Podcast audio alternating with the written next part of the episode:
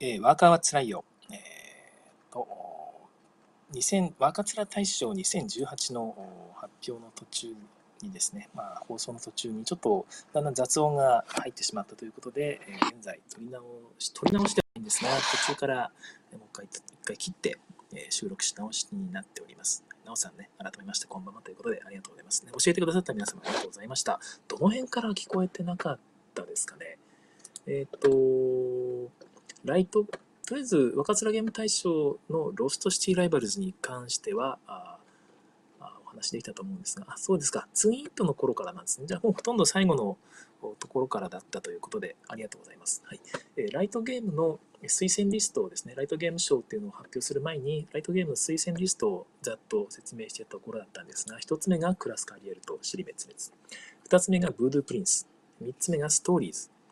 え4つ目がツインイットのところで、ま聞こえなくなったということで、はいまツインイットは特に説明しなくてもいいとは思ってるんですが、一応同じ模様のペアを見つけるというゲームで、獲得したやつも相手の、まもう一回3枚目の同じ模様が出たら、他の人からね、ツイートって言って押さえられると取られちゃうってところで、ずっとその変なところに緊張感が持続するんですよね。盤面だけ見てるだけでいいわけじゃないと。で、たくさんポイント取った人は、それだけリスクがまあ、取られてしまうリスクが増えているので、そこも含めて、うまい具合にこう、なんか平均化するようになっているというとこもうまいなと思います。はい、ツイート、こちらもすごくいいゲームですね。子供とも遊べますしね。1個持ってていいんじゃないでしょうかね。はい。えー、っと、あ、そうそう、カルゲー部門なんですが、あと、そうか、そうですよね。ちょっと間違えたな。今まで上がったやつの中にはありません。えー、最後に、このこれ以外のところから一つ出します。なので、うん、そうですね、確かに全部順番に上げて、適当な順番に上げて、その中でどれでしょうっていうのは選んでもらった方が良かったですね。すいません。はいえっ、ー、と、1、2、3、4、5、5個目、4つ上がりましたけど、5個目が、あタイムニーチェ・ポトジミア、えーと、神秘の地下迷宮とかですね、秘密の地下世界とか、そういう名前で言われているゲームですが、クニチアですね。またクニチアですよ。クニチアとちょっと相性がいいんですかね。最近のクニツヤがキレキレなんですかね。えー、クニツヤが作った Take It Easy 的なゲームでも日本流通はしてないですね。えっ、と、ポーランドだったっけ？なんかそれ、なんかちょっと海外のゲームなので、日本流通どころか、海外から買うのもちょっと難しいゲームですね。私は英介さんからあの譲っていただいたんですが、英介さんはすごいなと思いますよね、毎回。はいえー、全員で同じタイルを配置すると。決められて、ランダムに決まったやつ、タイルだけど同じようなやつ、同じやつを選んで置いとくと。で、結果的に出来上がるのがダンジョンなんですよね。えー、仕切りがあって、ちょっと迷路っぽくなっているダンジョンっていうのを作り上げていって、えー、まあ、タイルに壁が書いてあるので配置していくと、こう道とか部屋がこう出来上がっていくという感じになっています。ダンジョンを作るってだけでも、おーといいですよね。えーそれだけでもまあ上がるわけなんですが、まあ、ルールがシンプルなので、まあ、子供も大人も結構熱中できるんですね。で、その道ができていく、部屋ができていく中で、タイルに書かれているお宝とかモンスターをうまいことこう、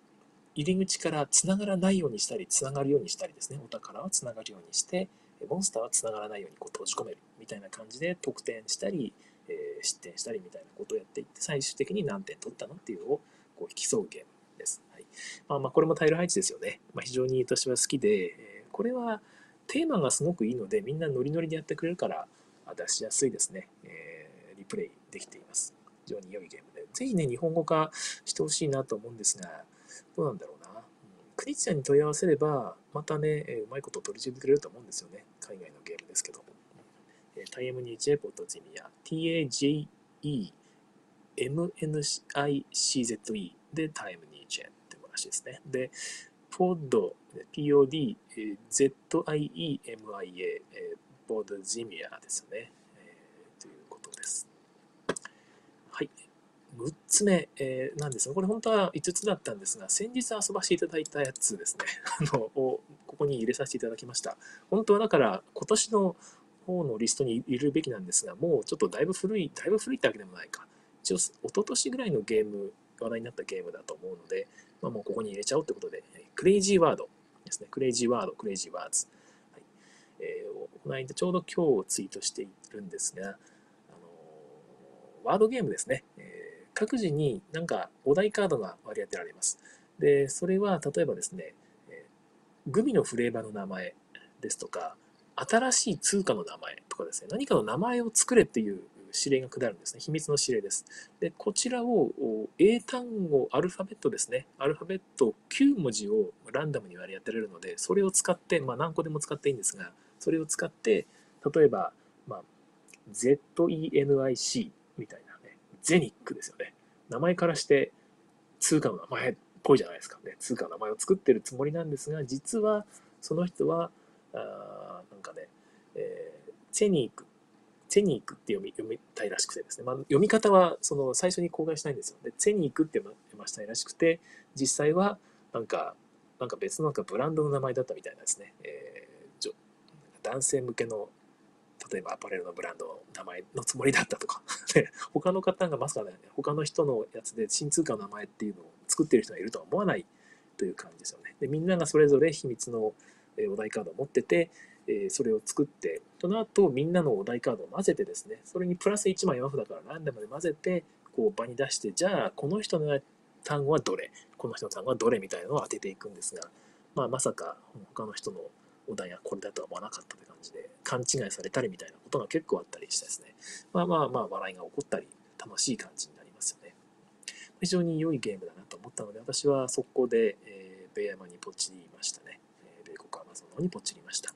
高くないゲームなので、で、お題カードもそんなに難しいお題じゃないので、まあまあ、あの、理解できるんじゃないかな。まあそんなめっちゃくちゃお題カードも多くないので、えー、日本語シール作るのもそんなに難しくないんじゃないでしょうか。はいというところです。えー、っと、なおさんからは、ブーブープリンスじゃないかなって挙げていただいてるんですが、まあ、あの、お答えした通り、ちょっと今まで挙げたやつは、ショーではないです。はい。裕次郎さん、はじめまして、えー、空手トマトだと思いますという予測をしていただいています。はい、ありがとうございます。ということで、えー、っとですね、ライトゲームショーの紹介、えー、発表なんですが、はい、裕次郎さん、正解、空手トマトです。えー、ちょっとね国津屋さんが連続受賞ということで、私 はもう国津屋さん、昔そんな好きじゃなかったはずなんですが、なんか遊び始めると、なんですかね、国津屋に傾倒し始めるんですかね、皆さん。そういう時期があったりするんですよね。ちょっと重げに疲れ始めると、国津屋いいなって、国津屋だよなってなってしまうっていう話は、まあ、他からも聞いたことがあるので、私も今その状態なのかもしれないですね。はいでこれもすいません、あの競りゲームです。競りゲームばっかり選んですいません、本当。えまた、競りゲームなんですが、あのこれのいいところはですね、難しくないんですね。競りにありがちな、その、その、相場わかんない人がですね、突っ込みすぎて、なんかわかんないままに、大損しちゃうみたいなことが全然なくて、かなりパーティー寄りの競りゲームになっています。えー、っていうのは、一応その場に、なんか人数より少ない分のご褒美カードが出てですね、それをどの順番で取っていくかっていうのをこう競っていく、順番を取る順番ですね、と競っていくんですよね。だから、まあ、降りたり負けたりしてしまうと取れないって状況になるんですけども、出せるカードっていうのを1枚ずつ裏向きで出して、せーのでオープンしてるんですよね。で、それでも勝負つかなかったらもう1枚って感じでこう、競り上げていく感じなんですが、あの出せるカードが1回前に出した自分がのカードがオレンジだったら、次もオレンジしか出せないんですね。だから結局、多くて3枚ぐらいしか出せないんですよ。4枚5枚とか出して、そもそも出していけないというところで、ここでブレーキがかかっていてですね、あの、まあ、えー、初心者であっても、そんなにびっくりするほど失敗はしないということになっているのに加えて、えー、まあ、あの、降りるときに、とか降り、降りるっていう選択をしない限り手札を補充できないんですよ。だから、あの、いやーこれ競り一生懸命頑張って2枚ぐらい出して、えー、結局、なんかそこで、ね、負けてしまうっていうか、大して勝てないぐらいだったら、ここは一発目で、もう一発目で降りるって選択をして、カードだけ補充しちゃった方がいいんじゃないか。負けるとそのままね、使ったカードは消えてなくなるだけですからね。だからここは補充しようって言ってしゃがむ可能性があるんですよ。でその選択肢があると、みんな裏向きで、今回はしゃがもうっつって、他の人みんながね、しゃがむと、なんかすんごい弱いカードたった1枚であ勝ったみたいなことになりかねないんですよね。そういうハプニングがちょっとあって、まあ、そういうことがあると、初心者でもね、ちょっと嬉しいことがあったりしますよね。逆に言うと、みんながそうじゃねえかみたいな変な逆の逆を読んでみたい、裏の裏みたいなことを読んだりして、結局、ドツボにはまるみたいなことがあったりするんですが、そんな感じのみんなの、ね、気持ちをこう読んで外した、当たったみたいな、この裏向き一斉公開っていうゲームの中では、ますごくいいバランスになってるなという気がいたします。でこのゲームもう一点いいのが、得点を取るのが一応目的なんですが、ナイフっていうのもそのご褒美カードの中に書かれてるんですね。ナイフの本数が一番少ない人は、ゲーム終了時にもう無条件で、もと無料で脱落しちゃうんですね。それもあってですね、俺得点取ってるけど、ナイフ少ねえんじゃねえのかなみたいな、こういうちょっと考えたりもすると、獲得したナイフの数とか全部非公開なので、いや、あいつ確か2本しか取ってなかったと思うんだよなみたいなですね、そういうハプニングも最後に起こったりすると。一番得点取ってたんだけど、ナイフが1本足りなくて負けてしまったとかね。えー、この間あったのが、えー、すごいいっぱいナイフみんな取ってたのに、1人だけ取ってない、あ得点取ってないけど、ナイフはそこそこ取ってたって人が勝っちゃったんですよね。他2人があの同じ枚数、同じ本数で最下位だったので、ナイフ本数がね。2人とも脱落しちゃって、残った1人が、え、これ5点しか取ってないけど勝利みたいな、まあ、そういうこともあったりしてですね、いやー、このゲーム面白いなって思いましたね。えー、3人とかでも全然面白いんですが、なんと最大10人まで遊べるという、とんでもない、えー、ゲーム。で10人で遊んだことはないんですけど、7人で1回遊んだことがあって、それでもですね、普通にテンポよく遊べたんですよね。で、ゲーム性もそんな変わんなくて、いやこれ、面白い、これすげえなって思った気がします。現状は、すごろく屋さんで購入できるんですが、ちょっとね、通販用の在庫がないみたいですね。あと、スルガ屋さんとかイエローサブマリンさんとかでも通販やってますので、まあ、気になる方は今のうちに購入してください。はい、えー、アルガさん、えー、キャージョンイチさん、なんですか？ありがとうございます。あ、アルガさん、はい空手トマトね、セリって言われてすごく納得したけど、まあ、遊んでる時はセリって思わなかった。そうなんですよ。セリって思わせないんですよね、あのゲーム。えー、まあ、競りってよりもどっちかというとチキンレースっていう言った方もいいかもしれないぐらいなんですが、まあ、結局降りる降りないの判断とか、まあ、ここはここまで競り上げていけるんじゃないかとかって判断はやっぱり紛れもなく競りで、まあ、それをすごく軽く見せてるってところが国津屋の才能だろうなという気がいたします。はい、裕次郎さんね、10人までできるのも重宝しますねってことで、本当にそうなんですよね。なかなかないですよね。うん、10人まで遊べて、で、パーティー的だけども、やっぱちょっと考えるっていうか、うわーうまく失敗したとかね、うまくいったとか、勝ったキャーっていう気持ちを味わえるっていう意味では、すごくね、なんか貴重なゲームなんじゃないかなという気がします。アルガさん、空手トマト、折りすぎてそもそも点数取れなくて負けたけど、もう一回やりたい。折りすぎちゃった。ありがちですね。いや、もうちょっと手札増やそうとかね、いや、ここは降りればいいんじゃないかっていうこうやりすぎると、他の人がね、たった1枚で点数取っていくっていう状態になっちゃって、あれもね、悩ましいんですよね。はい。ということで、ライトゲーム部門は空手トマトでございました。はいえー、特別賞の方を発表します。ここは特にその、なんていうか、大した内容、大した内容じゃないっていうか、そこまで皆さんの頭を悩ますようなゲームじゃないので、ささっと紹介しますけども、トップ賞としては、えー、トータスメダルを挙げさせていただきます。えー、トータスメダルってね、えー、私のツイッターをフォローしてるくださってる方はご存知だと思うんですが、すごくシンプルなあの数字のゲームなんですね。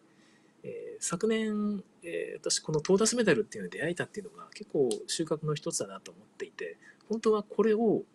あの大賞に上げてしまおうかなって思ったりもしたぐらいだったんですがね、さすがに、うん、いやまあ、これシンプルで、私自身はゲーマーですから、じゃあこれを常にリプレイするのかっていうと、まあ、そこまででもないゲームなんですね。で、何がすごいかというと、このゲーム、すごいシンプルなのに、面白さが速攻で伝わるんですよ、誰にでも。それがあって、いわゆるノンゲーマーと言われる方にすごく出しやすいんですよね。ノンゲーマーの方に出しても、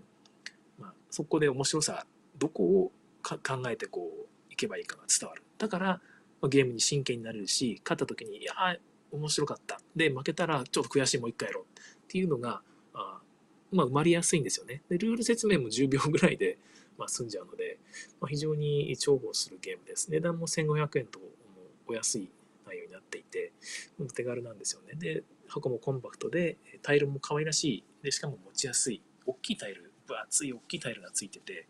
えー、まあ、これも含めて全体の、なんつうか、完成度がすごく高いんですよ。でちなみにこれどこで、えー、見つけたかというとですね、東京旅行を夏にしたんですね、昨年の夏に。その時に未来科学館へ行って、まあ、周さんと一緒に遊んでたんですけども、未来科学館に行ってお土産コーナーっていうのを覗いてみたらですね、これ、そこにこれが置いてあったんですね。トータスメダルっていうのが。で、黄色い、黄色い、なんか、あ黄色と黒のストライプの箱で、うーんと思って見てたんですけど、こういうとこにある、この見たこともないような数字だけの、数字だけのゲームなんですよね。1から10の数字が書いてあるだけのゲームなんですよ。これが面白いはずがないって、まあ、思うじゃないですか。私もその時は思って、ふーんと思って見たら、そのパッケージのとこにもルール書いてあったんですよね。で読んだら、えっ、ー、と、1から10が書かれたタイルを裏向きで30枚ぐらいあるんですが、それを並べると。で、手番プレイヤーが神経衰弱みたいにして1枚ずつめくっていくんですね。で、合計が、ま、1とか4とか3とか書いてあるんですが、合計がですね、めくった数字の合計が10になったら、ぴったり10になったら全部獲得できる。で、1枚1点。で、一応手番終了というゲームなんですね。で、10を超えたらバーストで、まあ、アウトっていうか、まあ、手番終了で全部また裏向きに戻して次の人どうぞってやっていくんですが、この神経衰弱的なんだけど、覚える枚数っていうのがあんまりないんですよ。結局、えー、っと、次の手番の人は、これも今めくられたやつを使って銃を作りますから、そんなに連続で次、また失敗、また失敗ってことがそんなになくて、うわ、失敗したって次の人が、まあ、これやったっていう感じですね、えー、そんなに負担がない、記憶する負担がないにもかかわらず、次やった人はですね、算数を使ってね、普段あんま使わない算数ですよ。算数を使って、お、10になった、私天才かもみたいなですね、そういう雰囲気にさせてくれるわけですよ。してやったという感じに、ね、なるので、えー、であとそうそうそうそう、4、もう一個面白いのが、えたくさんめくった方が得点高いんですよね。だから4と6と1と2って見えていたらですね、で、前の人がそれで、まあ、バーストしてしまった場合ですね。4と6をめくれば、まあ、取れるじゃないですか。けど、2枚しか取れないんですよね。2点しか取れないんですよね。それよりも、4と1と2をめくって、まあ、合計7ですよね。あと3をめくれば、えー、まあ、4点取れるんですよね。で、3どこだっけっていう。いや、確か前の人が3あそこでめくってたはずみたいな。こ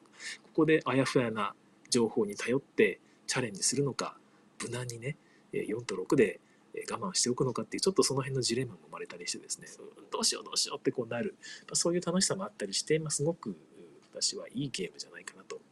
思います。私これ4つ買ってるんですよね。あの結局4回買ってるんですよね。4回購入して全部人にあげてて、えあげた人に全部喜ばれてるんですよね。まあ、ノンゲーマーにしかあげてないんですけども、妹夫婦ですとか、ちっちゃい子供がいるんですが、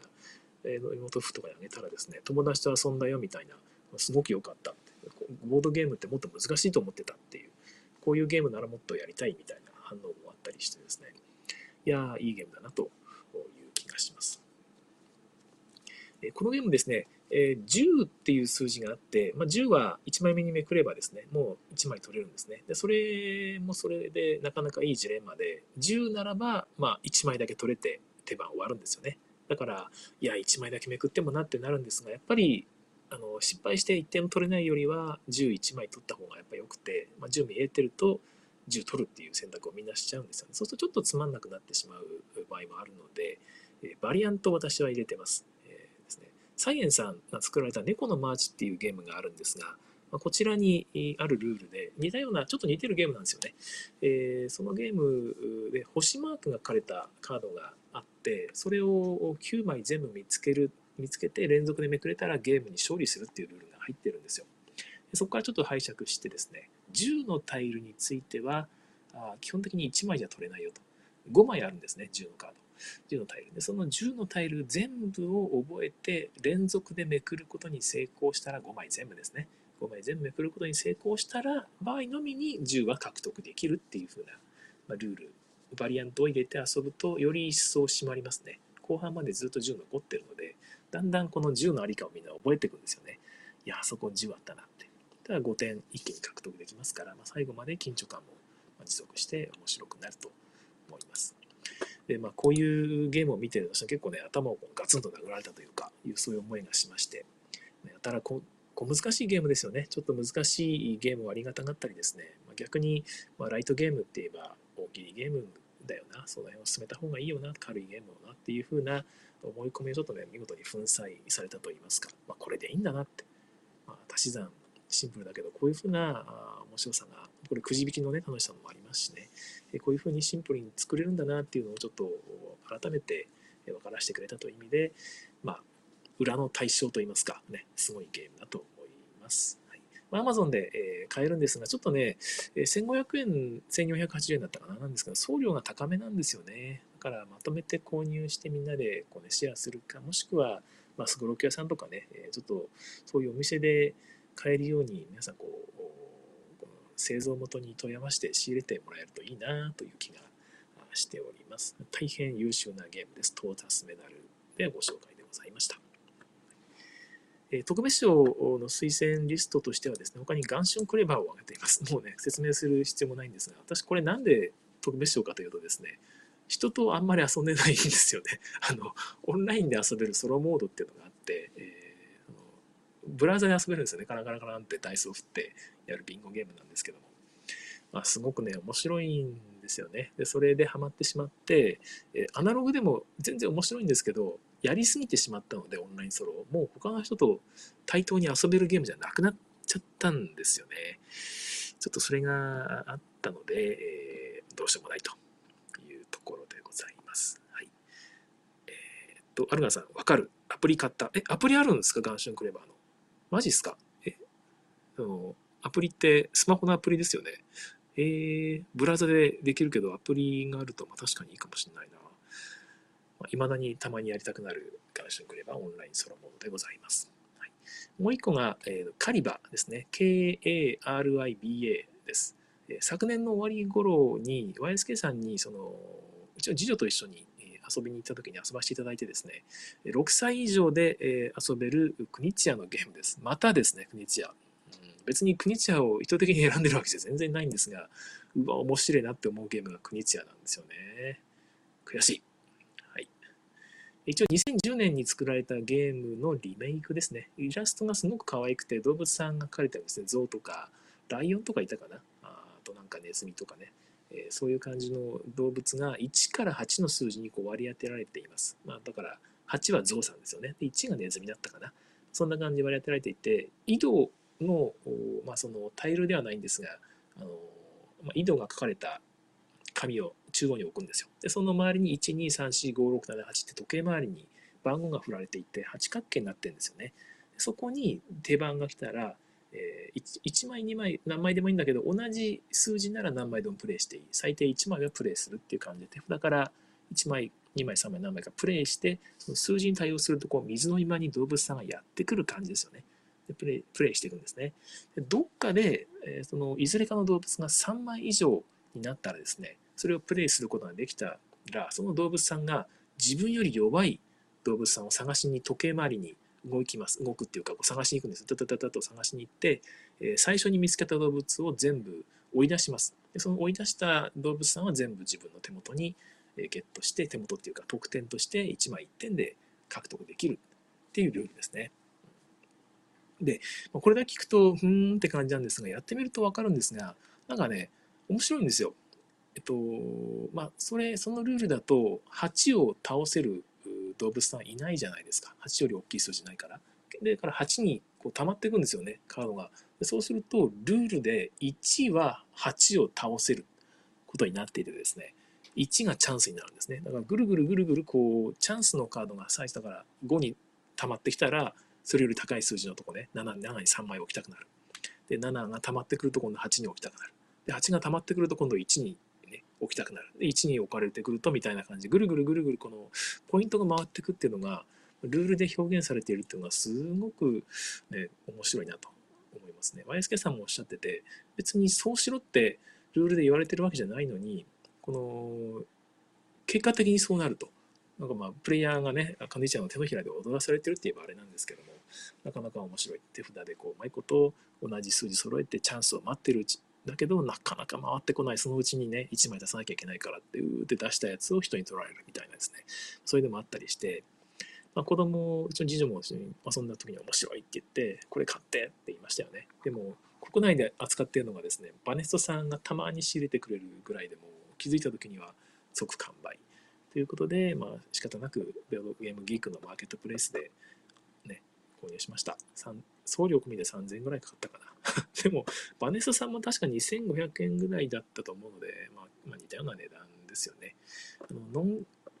大人だけで、ゲーマーの大人だけで遊ぶにはちょっとその優しすぎる感じもしたんで、まあ、子供と遊ぶ、もしくはノンゲーマーと一緒に遊ぶ、もしくはちょっとしたフィラーというか、あちょっと頭休めようかって感じで気軽にできるゲームとして私はすごくいいと思います。えー、カリバ、K-A-R-I-B-A、カリバのご紹介でした。はい、えっ、と、アルガさんのコメントです。あ、スマホアプリであるんだよ、ガンシュンクレバーということみたいです。ブラウザで遊べるなので、お布施ということみたいですね。はい。アルガさん、国地だから仕方ないね。はい。国地仕方ないですね。なおさん、 Ganz schön clever は対人で200点いかないですね。いかないいや、対人だといかないですよね。なかなか。でも200点いける時もあったりするのかな？なかなかね、対人とソロはまたちょっと違うゲームだなという気はいたします。いたしますね。アップルストアで360円でしたということで、そっか、ちょっとね、今度買ってみようかな。はい、え、続けて、え、ファミリーストラテジー部門のご紹介です。今回は、あそうですね、じゃあ、そのファミリーストラテジー部門に選んだタイトルも含めて、えー、紹介して、いや、やっぱやめようかな。うん。え、それは最後に紹介します。それ以外の推薦リストのご紹介をざっとしてから来ますね。4つ推薦リストがあって、えー、賞が1つですね。ファミリーストラテジー賞が1つあります。1つ目、推薦リスト1つ目、パワーシップスです。こちらはもともとパワーボートっていうもののリメイクですね。2018年っていうふうに書いてあったんで、一応昨年のゲームということになっていますが、宇宙レースとしてリメイクされています。で何が面白いかって、えーですね、3面ダイス、ね、特別な3面ダイスっていうのをたくさん使って、それを元にスピードを決めるんですよね。で、毎手番サイコロを1個増やすか1個減らすかまではできるんだけど、一気に全部減らすなんてことはできないんですね。だから、スピードを上げるためにサイコロめっちゃ増やしてですね、今、3と2と2と2で4つあって、合計なんだ？6たす3、9です。なると、9歩絶対、絶対に進まなきゃいけなくなってですね、そうすると、いや、ちょっとやべやべ、次曲がらなきゃいけない、このままじゃぶつかるって時に、えー、もうスピードダウンするにはですね、とりあえず1個は減らせるんで減らしますよね。でも、残り、まあ、3を消したとしても222だから、6歩、6歩進んだとしてもぶつかるわってなると、まあ、サイコロ全部振り直しができるんで振り直すしかないんですよね。けど、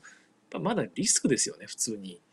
まあ、それも含めると曲がりきれなくなるみたいな感じになっていて、このダイスを使ったスピードコントロールっていうのが非常に面白い、マネジメントが面白くて、うまくいった時はね、ふふふとこう、クソ円でね、うまいカーブを、俺、カーブうまく曲がれただろうみたいなですね、まあ、そういうことを言いながらみんなでやっていける楽しいゲームです。あと、ワープホールみたいな、ワープホールっていうかね、ワープをするようなポイントとかもあったり、あとは、この、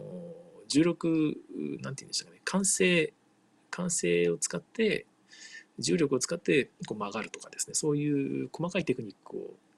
ができるマスがあったりもするのでそういうのを使ってうまくマネジメントしてる感じがすごく面白いと思います。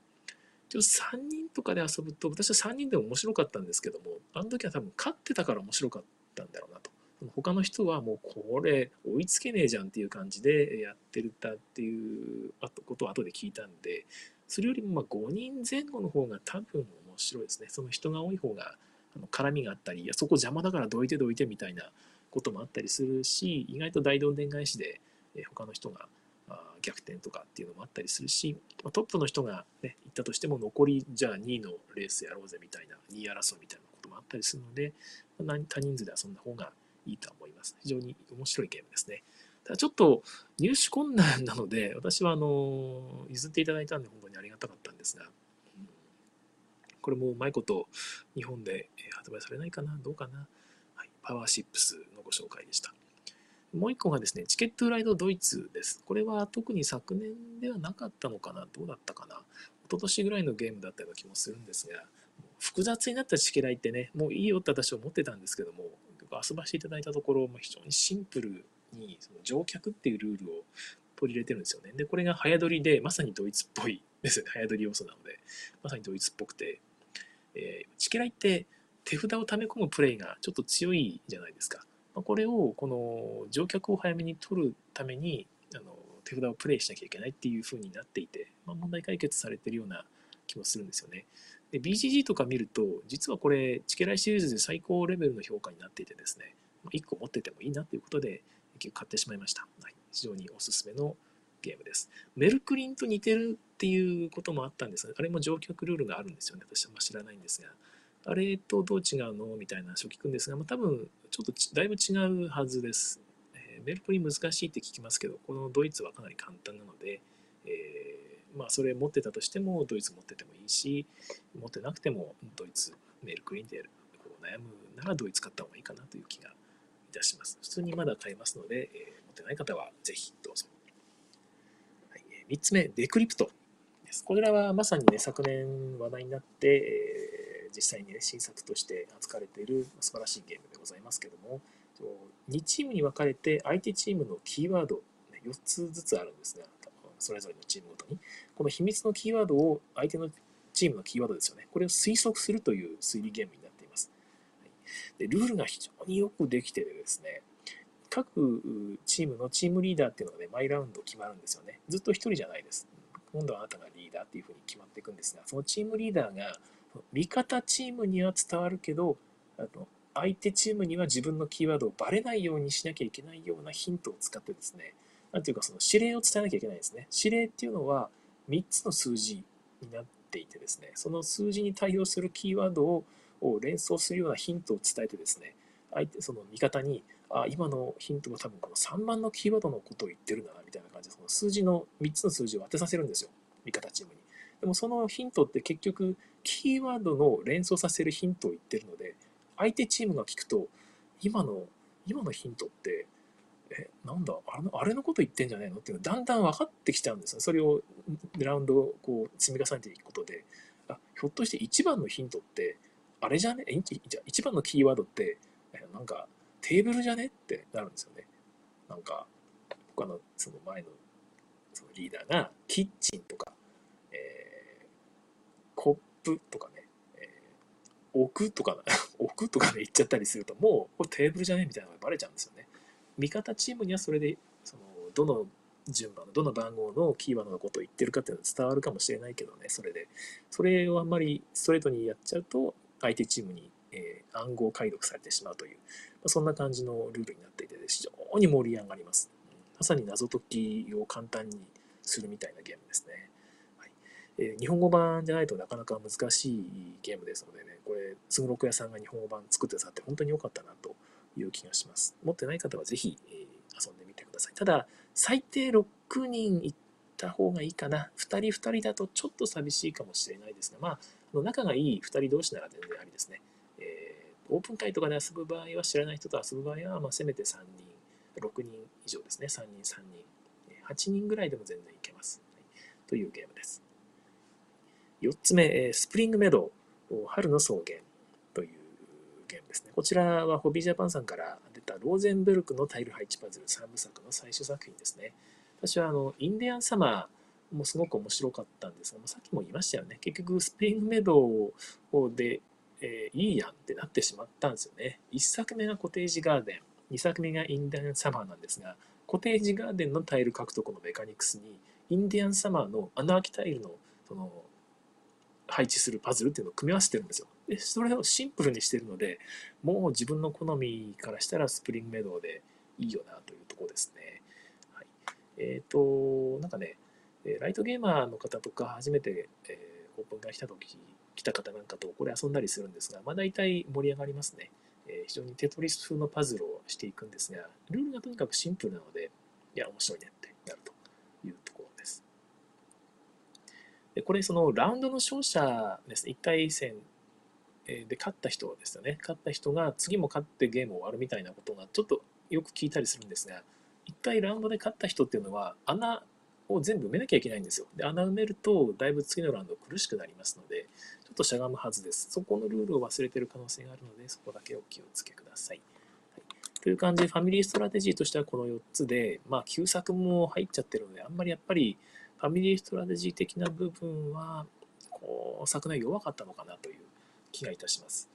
はい。では、あの、ファミリーストラテジー賞は何だったのかというとですね、これは、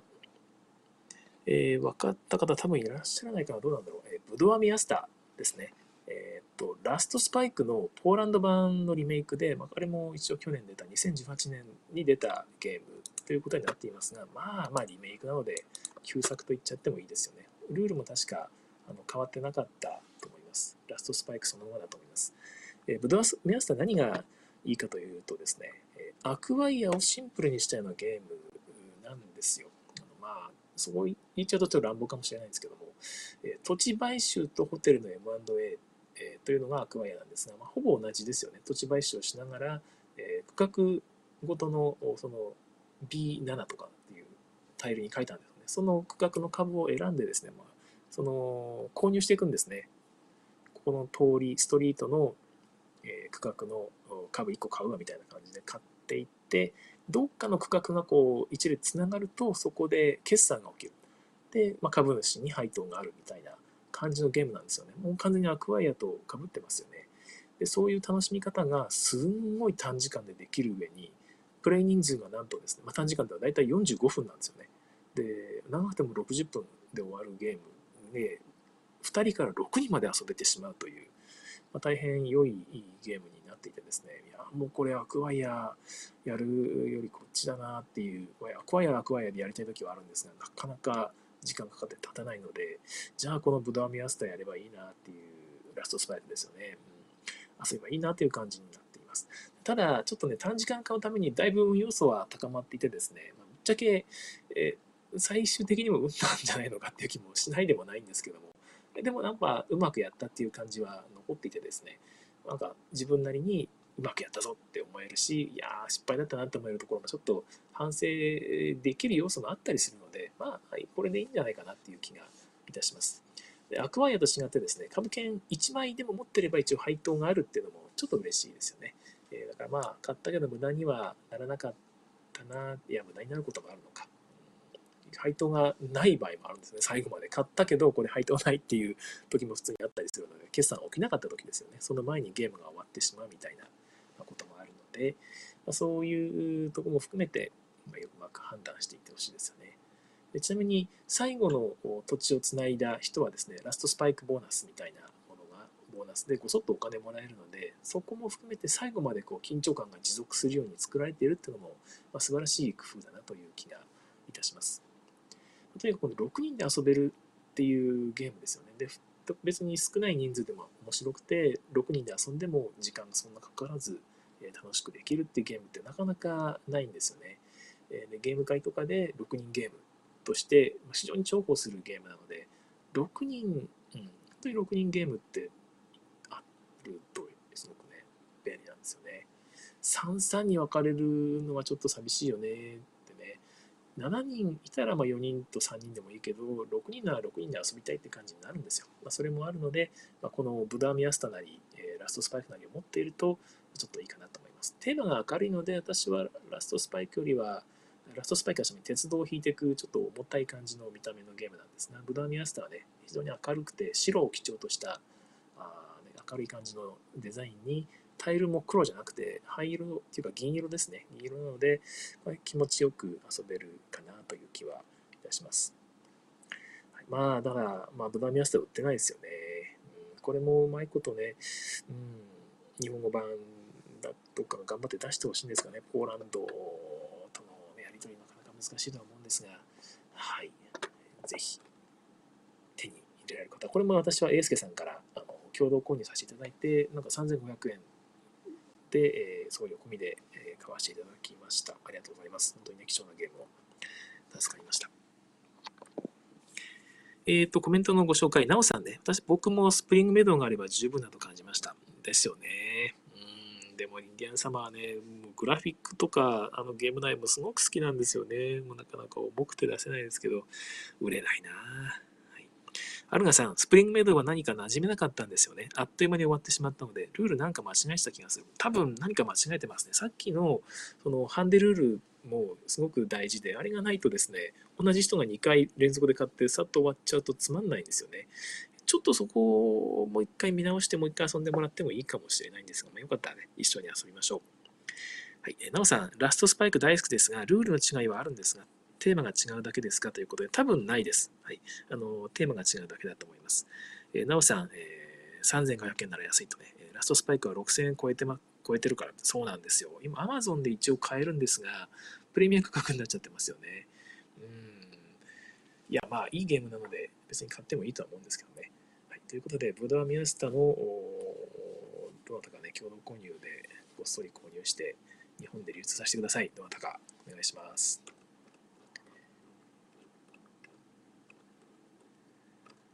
はい。では最後にヘビーゲーム部門のご紹介です。えー、こちらは、どうしようかな。そうですね。えー、っと、これはもう最初に発表しちゃおうかな。ヘビーゲーム賞で、タイトルを1、2、3、4、5、6個あげます。えー、その中で、えー、どれがあ、そうだ、先に言わずに一応5つ、6つあげるので、その中でどれかっていうのを想像しながら聞いていってください。先にやっぱり推薦ゲームリストから上げていきます。だから最後の1個が、残った1個があのヘビーゲーム賞ってことですよね。はい。じゃあ上げていきますね。えー、どの順番で言おうかな。えー、ヘブンエール、ニュートン、コインブラ、ブルーラグーン、スマートフォン株式会社、キーフロー、こちらが一応推薦リストと今回のヘビーゲーム賞を混ぜたタイトルでございます。さあ、どれがヘビーゲーム賞に上がったんでしょうか。一応推薦リストの方から一つ一つ紹介していきます。コインブラからご紹介しますね。コインブラは推薦リストに挙げさせていただきました。インタラクションの塊ですよね。えま、私こういうインタラクション結構好きで、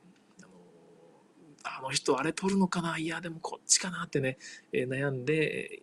取らないはずこっちだって言ってはいでも取りますってね、えー、無残に取られるあの瞬間がたまらないですよね。はーってあの後悔するっていう。あれがすごい好きなんですよね、まあ、そういう選択と後悔をもう本当に巻いてば巻いてばこれでもかっていうぐらい繰り返されるのがコインブラです。台数ですね、色付きの台数をじゃらじゃらっとね、人数かける4個ぐらいだったかな、ガラッと振ってですね、各手番で1個選んで配置すると。で、この配置1つで、そのカードが場に 4×3 ぐらいの感じで並んでるんですよ。そのどの列に入札するのかっていう、まずカードの入札を決めて、で、選んだダイスの数字が自分の入札金額になるので、金額も決めてですね、でその色によって、その後の最後のラウンドの最後にどの種類ですねお金がもらえるのか兵力がもらえるのか点数がもらえるのかみたいなですね収入がどれかもらえるんですがその収入の種類も同時に決まるみたいなことを一緒に決めるのでめちゃくちゃ悩みます。で場合によってはねさっき言ったように他の人の選択とかぶってしまって全く意味のないことをしてしまうこともあるので本当によくよく見極めてプレイしないと辛いですがその分楽しいよということです。ただ、カード交換はですね、割とどれもまあ良くてですね、まあ、大きな失敗っていうのがそんなにないので、まあまあまあ、そうこういう意味では気楽にプレイしてもまあ楽しめるよと。ただ、あの自分の思い通りのプレイはできないと思うので、そこはストレスかもしれないんですが。はい、で要素がとにかく多いです。ルールはすごく整理されてて遊びやすいんですが、要素が多いので、ちょっとインストに時間がかかるのとま、やっぱり把握しきれないと思うタイミングがちょっとあったりするのが、うんまあ、頭に気づかな。報奨アイコンっていうのがね、カードに書かれてて、まあ、いろんな色の報奨アイコン書かれてて、これでセットコレクションもあるんですが、まあ、この要素は削っていいんじゃないかなっていう気がしましたね。うん、ただでさえ要素多いのに、いや、また増やす必要ないんじゃないかっていう、うん、どうなんだろうな。まあ、ジレンマもう一個ぐらい用意した方がいいと思ったんですかね、作者の方。これは私削っていいんじゃないかなっていう気はいたしました。はい、拡張のね、なんか、ダイスが、ダイスタワーと一緒に、ね、ついてきて、ダイスタワーじゃないか、ダイストレイ込みの中に、中開けるとダイスが何個入ってるだけなんです、だけなんですが、まあ、こちらがこの間発売されましたけど、結局入れてやってないので、元のままでもね、十分複雑なゲームですね。はい。もうちょっとリプレイしたいなと思える良いゲームです。はい。二つ目の推薦リスト。はい。えー、ブルーラグーン。はい。またクニチアですね。はい。えー、まあ、何回かお話今回ね、出され、出させていただいてますけども、えー、非常に、えー、インタラクションの強い昔ながらのマップでやる陣取りゲームです。で、まあ、要素てんこ盛りのヘビーゲームじゃないので、まあ、ヘビーゲーム推薦リストよりはどっちかとファミリーストラテジーに入れてもいいぐらいの軽さなんですけども、いやちょっとファミリーストラテジーっていうには ガチガチじゃねえのかなっていう気が私したので、ここに入れさせていただいてます。はいまあ、マップにね、島がたくさん置いてあるんですよね。でそれがヘックスマップになっていて、どこから置いていってもいいんですが、基本的にはあのみんな海にいるので、船に、船っていうか海にいるので、そこから上陸するんですね。どっかのヘリに好きなとこに置いていいです。で、そこからスタートして、えー、こうね、隣接する場所に置いていったりするんですが、いろんな島にたくさん置いていったら高得点だし、各島にたくさん自分の駒を置いてもマジョリティボーナスがあり、さらに島にいっぱいね、あの資源チップがヘックスに置かれてるんですよ。ばらまかれるんですよ。それを獲得したら、それでもセットコレクションをするって感じで、えー、まあ、一手一手がね、全てに絡んできて、いや、どうしようかな、どうしようかなってこう毎回悩める、すごく良いゲームです。で、目新しさがあんまりないっていうのが一つあるんですが、ま、単純にね、陣取りとしてとってもよくできてるって、ルールも難しくないということで、一応その2段構えになってるんですよね。前半戦、後半戦ってあって、前半戦であるそのルールにのっとって置いていったうち、え自分の置いてた小屋だったかな都市みたいな拠点みたいなやつだけは、え残して他全部一旦消すんですよそれ以外に置いた駒をで、えまた資源を配置して2ラウンド目はですねこの拠点からスタートしていくというふうなちょっと二段構えになってるとこもまた面白いゲームです。これも、ここはちょっと目新しいのかなどうかなかんないですけど、まあ何しろ、いや、これ面白いねってなるゲームだと思うので、なんか友達と一緒にやいや言いながら遊んでください。3人で私遊んだんですが、普通に面白かったんですが、多分ちょっとそのキングメーカーっていうか2人が争ってる間にもう1人が得をしちゃうみたいなシチュエーションが起きがちだと思うので2人か4人の方が多分バランスは取れる気がします BGG でも、えー、3人よりは4人、もしくは2人っていう感じになってるみたいです。3人がね決して悪いわけで私はないと思うんですけども、はい、3人でもちゃんとバランス取れれば面白いと思うんですけどね、はい、ブルーラグーンを挙げさせていただいてます。えっ、ー、と、なおさんから、えー、キーフローではないかというご指摘があるんですが、すいません、えー、推薦リスト入りです。キーフロー。えー、名作キーフロー、キーフラワーですね。から、競りをなくしてブースタードラフトって言われる、世界の七不思議とかと一緒ですよね。手札に何枚か持って1枚選んで、残りは隣に渡すということを繰り返していくブースタードラフトというメカニクスに置き換えたゲームです。はい、競りがなくなっちゃってるんで、ちょっとね、寂しいんですが、もともとキーフラワーって6人まで遊べるのに、どうしても6人で遊ぶとですね、ちょっと時間がかかるし、もうもう6人全員分の手元とか把握しきれないってなっちゃうんですよね。それがあったのが、全て解決されているのがこのキーフローです。ブースタードラフトにするので、まあ、全員同時プレイなので時間伸びない。でさらに、両隣のものしか他の人の置いたカード使えるんですが、両隣のプレイヤーのものしか使えないので、もう、ね、対面とかね、離れた人のプレイヤーのやつはまあ見なくていいまで言わんけど、どうせ置けないからね、関係ねえよってことで、把握する情報量をここでごごそっと減らしています。まあ、そういう意味で非常に遊びやすくなっているので、えー、多分ね、私キーフラーの方が好きなんですが、今後キーフローの方が出番が多くなってしまうんじゃないかなという気はします。まあ、すごく面白いゲームってことですね。ちょっと準備がめんどくさいんですよね。えっと、春夏秋冬の4つの山札を分けた上に、各山札ごとに数字カードと K カードっていうふうに一旦分けるんですよ。分類するんですよ。で、プレイ人数に応じて K カードの方から何枚か抜いて、